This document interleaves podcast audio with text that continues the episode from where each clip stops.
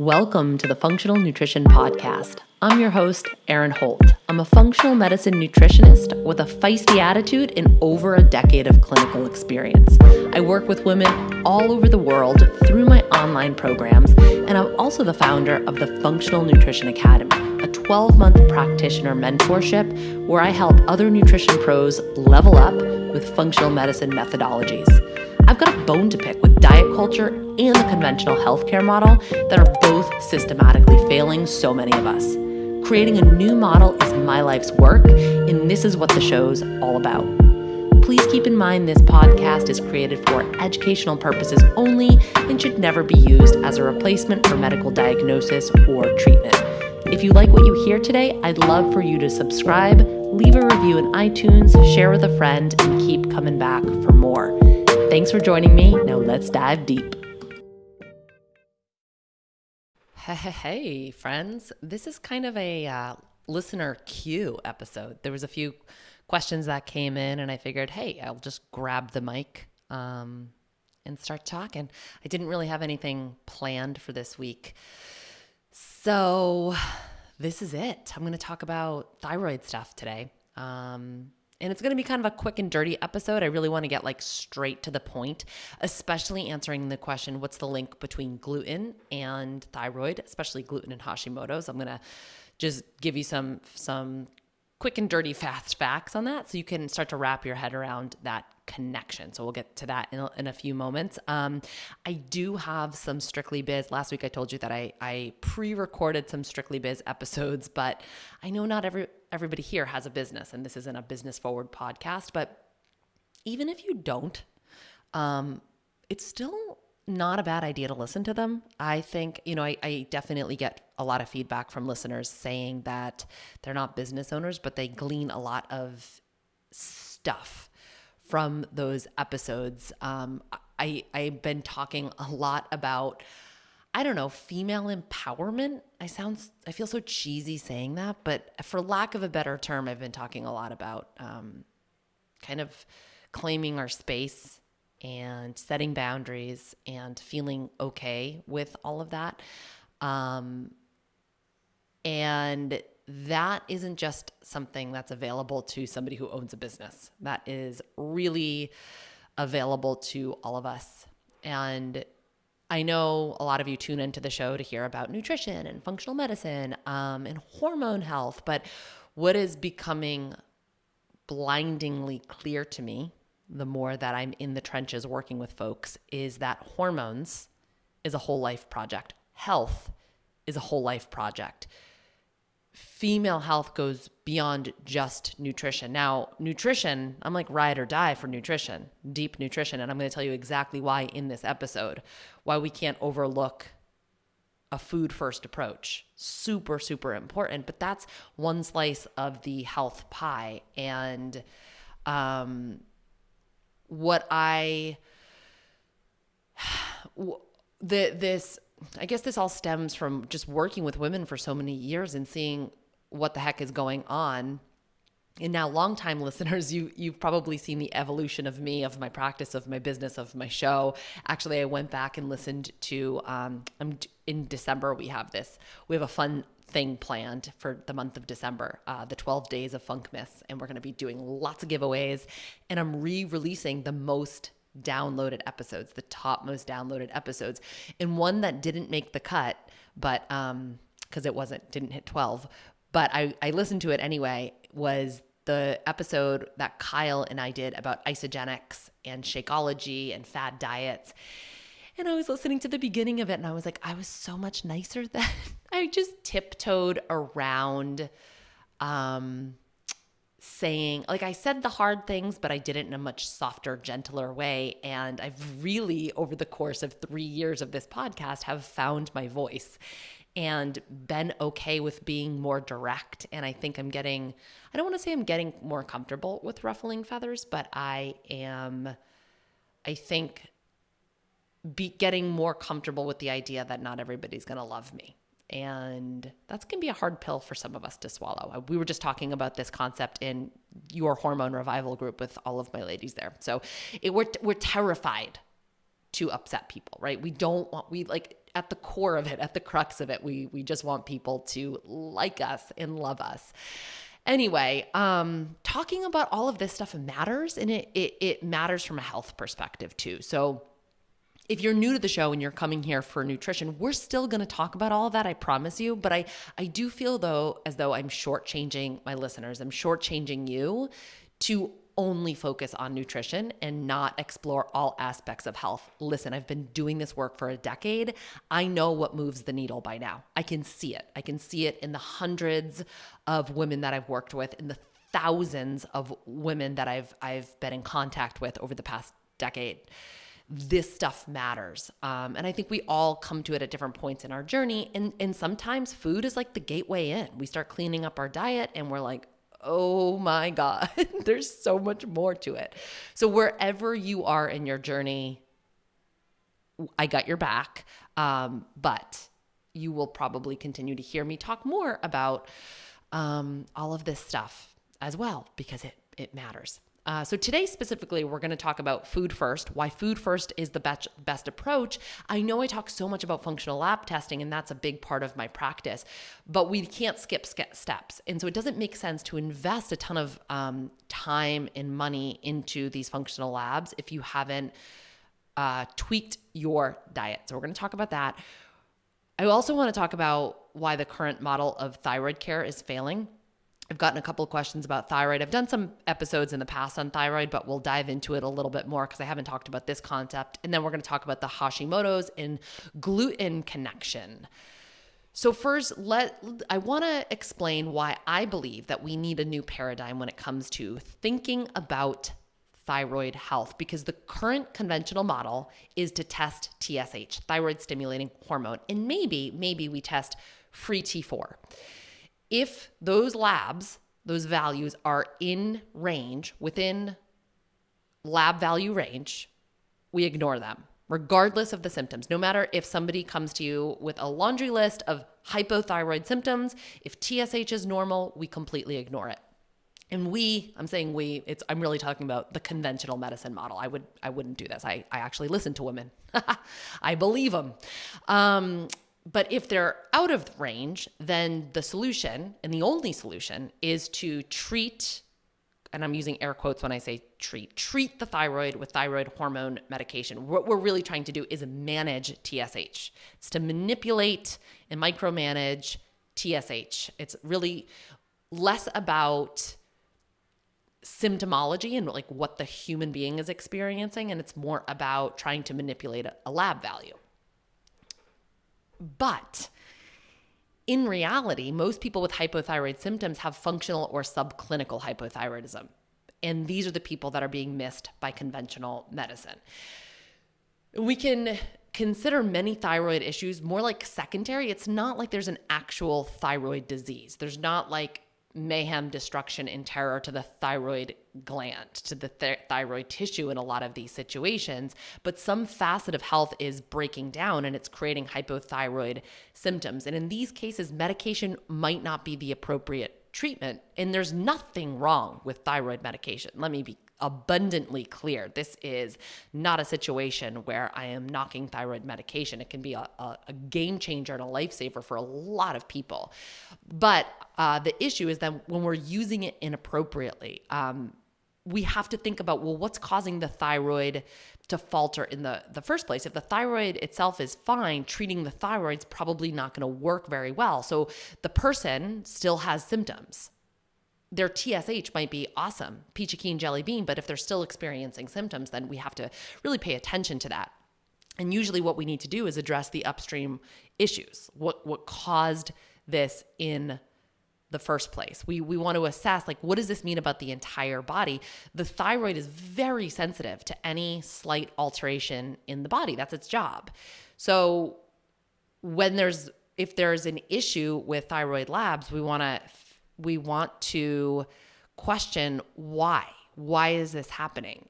This is where the paradigm shift is required. We want to shift from thyroid physiology is the problem and under look at it from more of a perspective thyroid physiology is responding and adapting to the problem.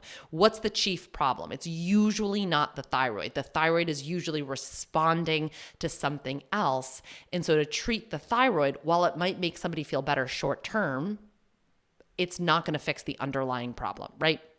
It's that tack and heel analogy that i always use. If you step on a tack your foot's going to hurt. Your heel's going to hurt so you could take Advil, you could take an anti inflammatory, you could rub some cream on it, you could do a lot of things to reduce the pain, minimize the pain, but the problem itself is never going to go away until you remove the tack from your heel. It's the same same scenario here. And when we can shift that thought process, it does a, a massive service to the way that we think about our body. So when somebody thinks that they have a thyroid problem, they're like, well, what's going on? Like, what, why is my body kind of betraying me? What's happening here? And if we realize that it's like thyroid physiology adapting and responding to a situation, it's really more about like, my body's not screwing up. My body's not doing this by mistake. This is my body trying to protect me. This is adaptive physiology. That my body's doing exactly what it's supposed to do. There's a reason why my lab markers might be abnormal. My body is responding. And so, one of my jobs I find is to get people to understand that their bodies usually are not revolting against them. And as women, we've kind of been trained to, to believe that since, since day one um, that your body is a problem. Your hormones are wild right? Your uh, your cravings are wrong. Your hunger needs to be quelled. Every any anything that we any desire, food, sexual desire, freaking anything is wrong. Your body's not to be trusted. And so we we we we have this baked in belief about ourselves that we're wrong, something's wrong with our body. And then when we get labs to confirm that, it, we kind of like double down on like the body flagellation. Like I knew something was wrong with my body, right?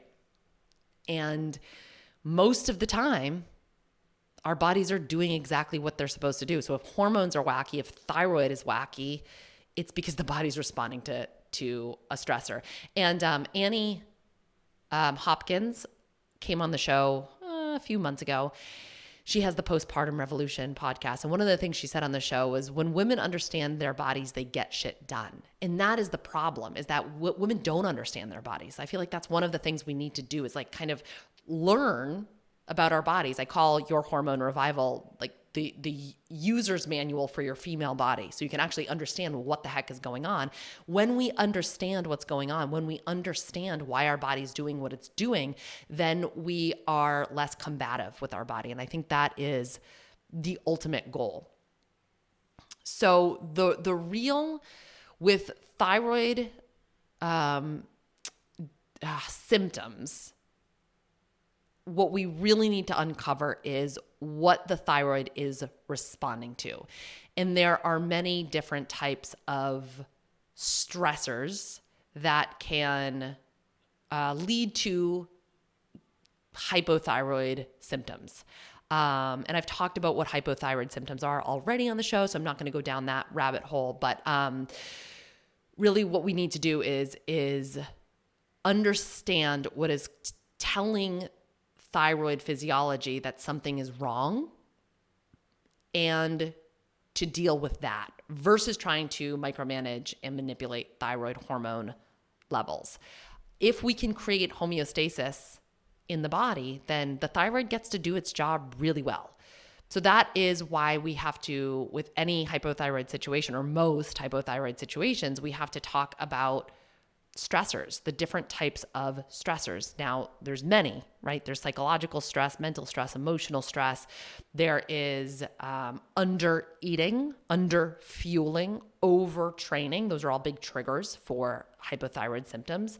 Uh, blood sugar dysregulation is huge. I have to tell you that in, um, I have 40 women in your hormone revival. So I've seen 40 sets of labs and it, all roads lead back to blood sugar dysregulation. If your blood sugar is dysregulated, you are never going to be able to get a good handle on thyroid physiology or on hormone physiology or on cortisol. That is why I created Carb Compatibility Project because we need to help we need to we need to dial in blood sugar control like in a major major way. By the way, the next round of that is going to start January 4th. It's the first Monday in January. So uh, registration will be left open right up into the very end. So you can sign up for that. Um, but if you have thyroid issues, if you have hormone issues, I definitely recommend making this a, a priority for yourself is to learn about blood sugar and learn about what affects blood sugar and dial that in. So many different stressors, uh, GI inflammation, gut stuff can cause stress, you know, can cause a physiological stress to the body. So there's different types of things that can contribute to, or that are considered stressors to the body that can contribute to hypothyroid symptoms. So insulin resistance being one of them that kind of lumps in with um, blood sugar. So we have to identify those and we have to work on those, right? If the thyroid if thyroid physiology is responding to something, we have to figure out what that something is. And so this is a lot of the work that we do in your hormone revival is unpacking this sort of stuff. One of our stressors can be diet. So when I'm talking about when I say the word stress, we tend to think about like mental stress, right? Like the you know like living through a pandemic, something like that, you know. But um, there are multiple physiological stressors to the body. I just kind of talked about some of them, but that's when I say the word stress in this scenario, I'm really talking about physiological stressors to the body. And diet can be one of them. If we're eating foods that are inflammatory to us, that can cause stress in the body. Now, I um, want to share this. Um, somebody who signed up for Eat to Achieve, my 21 day nutrition program, shared this on Instagram, and I want to showcase her story. I'm not going to call her out by name because I don't know, that's weird. Um, even though she shared it, still kind of a weird thing to do. Anyway, but her.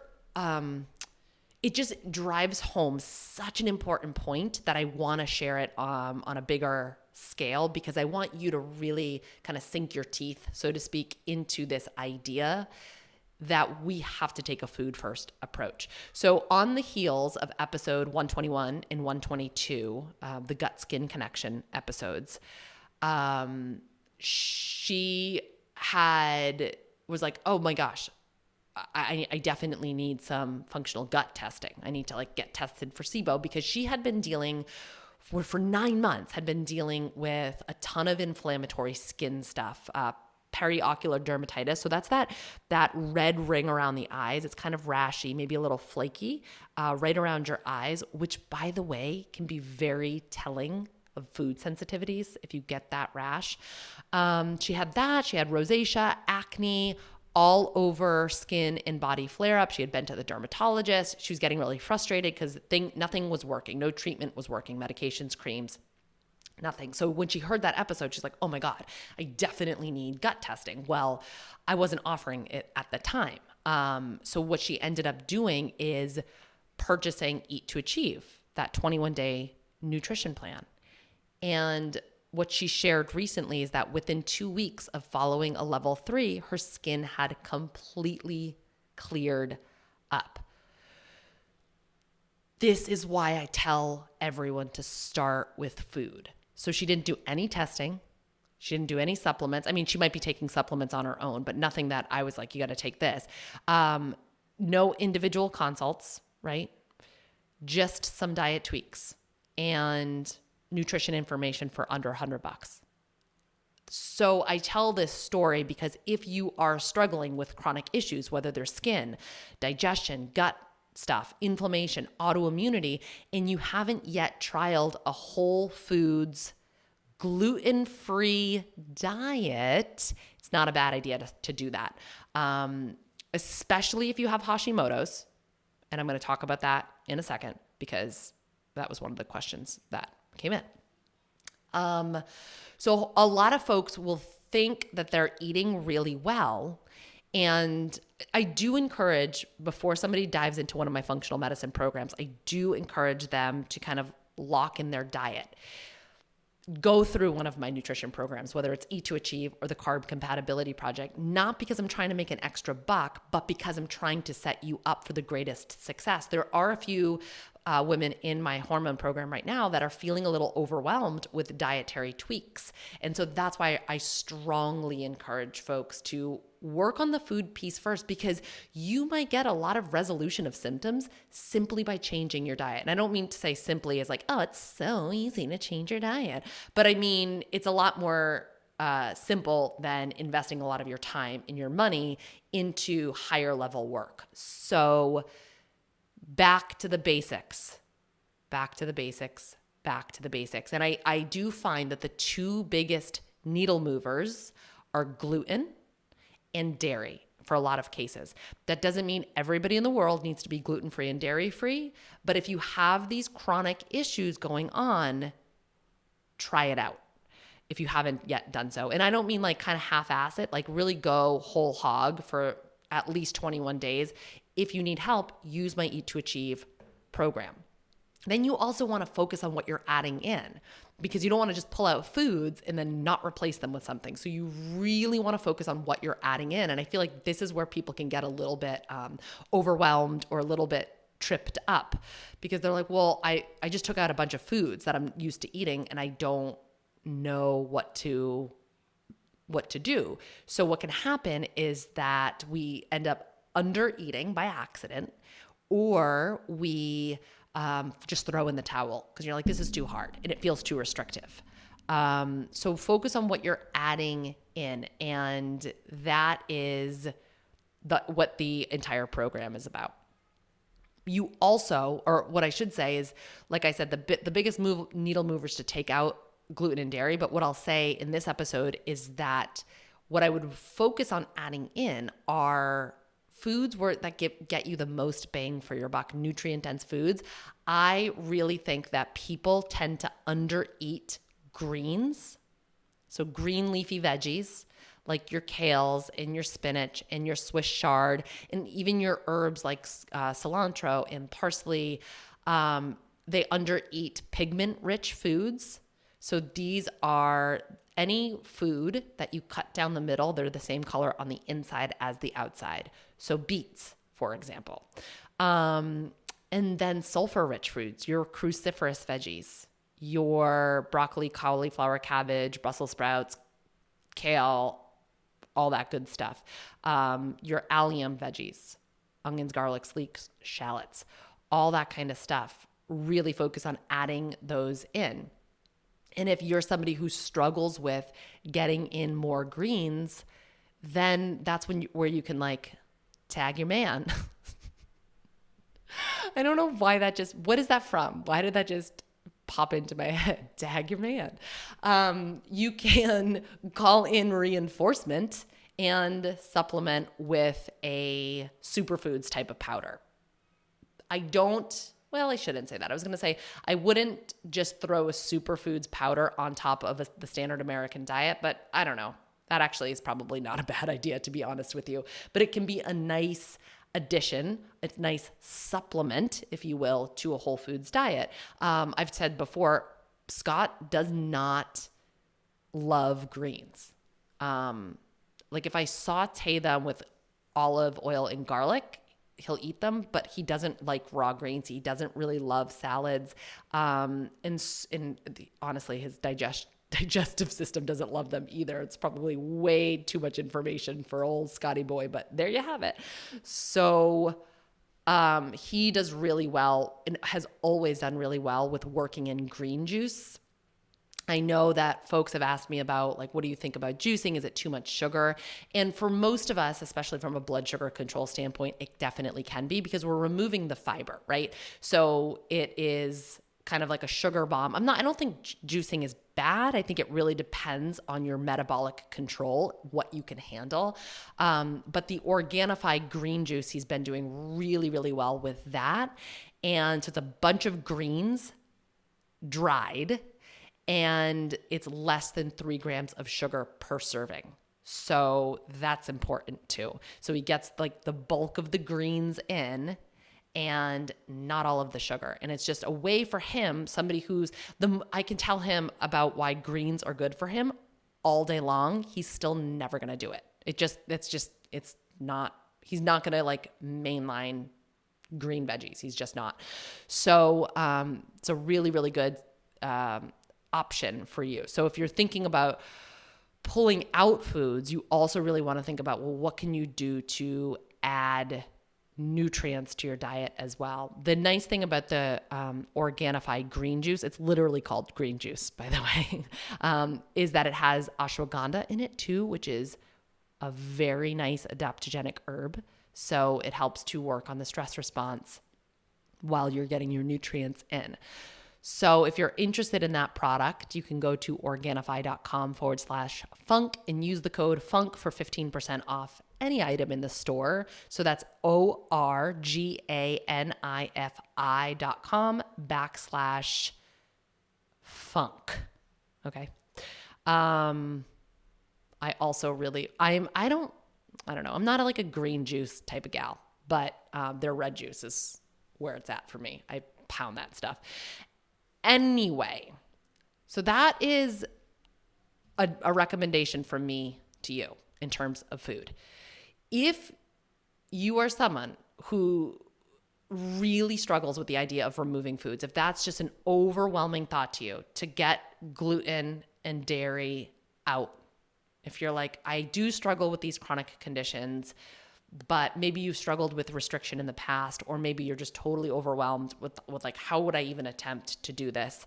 Um, getting data can be really helpful so somebody who has a lot of food stress who's maybe done some elimination diets or somebody who's just never pulled foods out and doesn't like the idea of doing that that's when i recommend doing testing to figure out are you actually reacting to this food um, now, I have dropped some of the prices on my functional lab testing on my website.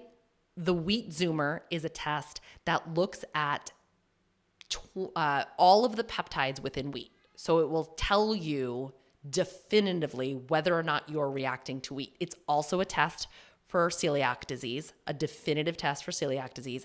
It's also a test for leaky gut. It also looks at transglutaminase enzymes, which I'm going to talk about in one quick second. And um, that's a phenomenal phenomenal test. Oh, it yeah, I already said the leaky gut thing. Uh, that's a phenomenal test. It looks at zonulin. I'll talk, talk to you about that in a second. So it does more than just tell you if you're sensitive to wheat, but that's a really, really good one if you're having chronic stuff. Um, you can also do a bundle of the different Zoomers. So I would recommend maybe a corn in a dairy as well.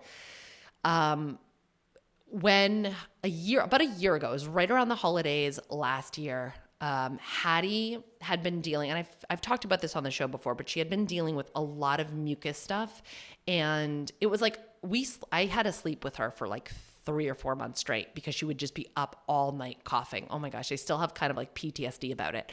She would just have this like thick, mucusy cough. And that had been going on for two, like on and off for two years. It always ramped up around like the holidays. And um, we, two years ago, we pulled out our carpets and we got hardwood floor upstairs. And then um, we just made some like a lot of changes. And for me, I was convinced it was dairy. I was like, it's totally, totally dairy, but like, let's get like the real definitive data because I don't want to just pull foods out of my kids' diet for no reason. You know, I want to see the data. It's a worthy investment for me to actually see what she's reacting to. And I was convinced that it was dairy. So I tested her for a bunch of, I did a bunch of different wheat zoomers on her, and her dairy was in the green, meaning she, she was not reactive to cow's dairy, not even a little bit. And I was like, whoa, okay.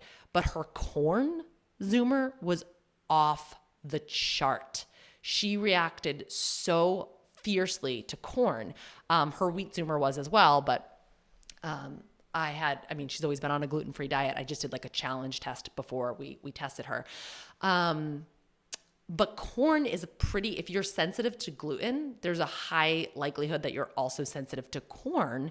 And I did that test on myself just for, just to see. And mine came back a little bit, um, but kind of in solidarity with Hattie, I I removed corn from my diet. And just last week, I had a bowl of popcorn. It was organic popcorn. I popped it myself. I put grass fed ghee and um, sea salt on it. My husband and I wanted to like have like a snack during like the whole election type of stuff. And um, the next day I felt fine. And then since then, I've felt pretty bad. So I have a lot of GI stuff going on, joint pain, just brain fog, just like overall rundown. And I'm like, oh, okay. So this is why I don't eat corn. Um, Anyway, I'm saying that because sometimes when we're looking, if we're doing an elimination diet or we're taking foods out and challenging the system, we're waiting for the response the very next day. These there's something called delayed food reactions, and um, you really want to pay attention to what happens four days after you eat it. So, like, you eat the food, watch what happens with your body for the next four days. Um, anyway, that's neither here nor there, but just uh, I don't feel like that's a very commonly understood thing. Anyway, these Zoomers are super easy to do. They used to, um, when I used to run them in my practice, it involved a phlebotomist. So you'd have to hire a phlebotomist or go to a lab, like a very specific lab. And it was kind of a, it was a whole thing. And now you can do them as an at home test. So highly recommend. And I would highly recommend doing it if you do have Hashimoto's. So the question was, what is the link between Hashimoto's and gluten? I've mentioned it a few times on the podcast, but I've never really broken it down. So here is the full tilt breakdown. Hashimoto's, it's an autoimmune disease that attacks the thyroid gland. And it's characterized by the presence of abnormal antibody production. This includes thyroid peroxidase antibodies, also known as TPO antibodies, and or thyroglobulin antibodies. It's sometimes written on a lab test as TGAB. Because Hashimoto's is the most common cause of hypothyroidism in the US, it's really important to screen for these antibodies if you have a known thyroid issue. Um, outside the US, the, the most common cause of hypothyroidism is iodine deficiency. Here, it is really an autoimmune process. And this is why I run these labs. I run a full thyroid panel in your hormone revival because I had so many people come tell me that they couldn't get this test anywhere. They couldn't get a full thyroid panel done. Every single time they went to their doctors, they would get denied. And I was so frustrated by it because this is important information. Getting these antibodies is really important. So when I'm talking about a full thyroid panel, I'm talking about TSH, thyroid stimulating hormone. I'm talking about both free and total T, uh, T4. I'm talking about free and total T3 because we have to convert T4 into T3, which is the active thyroid hormone. I'm looking at reverse T3, I'm looking at T3 uptake, and I'm looking at the antibodies. That is important information. That is important data for you. If you do have the presence of these elevated antibodies or you've been diagnosed with Hashimoto's, it's really important for you to be cautious about gluten containing foods. And that is as nice and as gentle as I can be about it. Use caution. um, and the reason for it is because of a process known as molecular mimicry. Molecular mimicry is when a molecule's molecule structure and its protein sequence looks like something else. So sometimes food proteins can look like our own body's tissues, and this is the case with gluten and the thyroid. Gliadin is a peptide that's found in gluten, and gliadin looks an awful lot like one of our own enzymes, an enzyme that we make in our own body called transglutaminase. And our thyroid gland happens to have a large concentration of this enzyme. So when we eat gluten, gliadin triggers the release of zonulin. That's another protein in our body that our body makes. Zonulin opens up the tight junctions in our gut lining. And this is what causes the gut to become leaky. I unpacked leaky gut in episode 121, I think it was. Uh, the gut skin connection, the sec- second episode. I talked all about that whole process. Um, the two biggest triggers for zonulin, zonulin release are pathogenic bacteria and wheat, specifically gliadin.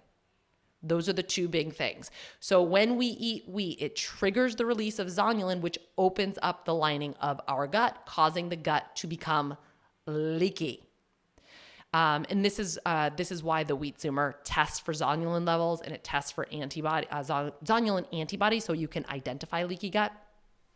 So when the gut is leaky, when it's opened, it's not supposed to be opened. When it's open and leaky, food proteins like gliadin, can slip through the cracks and get into the bloodstream. This triggers an immune reaction because the immune system's like, what the heck? This is, doesn't belong here. This isn't supposed to be in the bloodstream. Attack.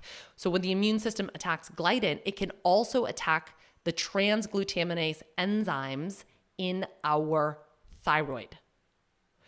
Once the immune system has been exposed to a protein, any protein, it memorizes them. So every time you consume gluten, your immune system can launch an attack, and that damage can last up to six months after the original gluten exposure. So when your immune system, if your immune system is attacking enzymes in the uh, with Hashimoto's, there it's the the site of the attack is usually thyroid peroxidase enzyme TPO. When that's happening, it's not like that's the only thing that gets destroyed. There's like collateral damage. There's inflammation all around, um, and so that damage can last up to six months. So you so some people are like, oh, I ate gluten. I felt a little weird, but then I was fine. But it's like you don't understand, or you don't, you might not be aware of the process that's happening in your body on an ongoing uh, basis after the gluten exposure. Listen, I am not saying this, like, my life doesn't change if everyone goes gluten free. Like, I am not here to convince everybody to go gluten free. I'm not a gluten free evangelist.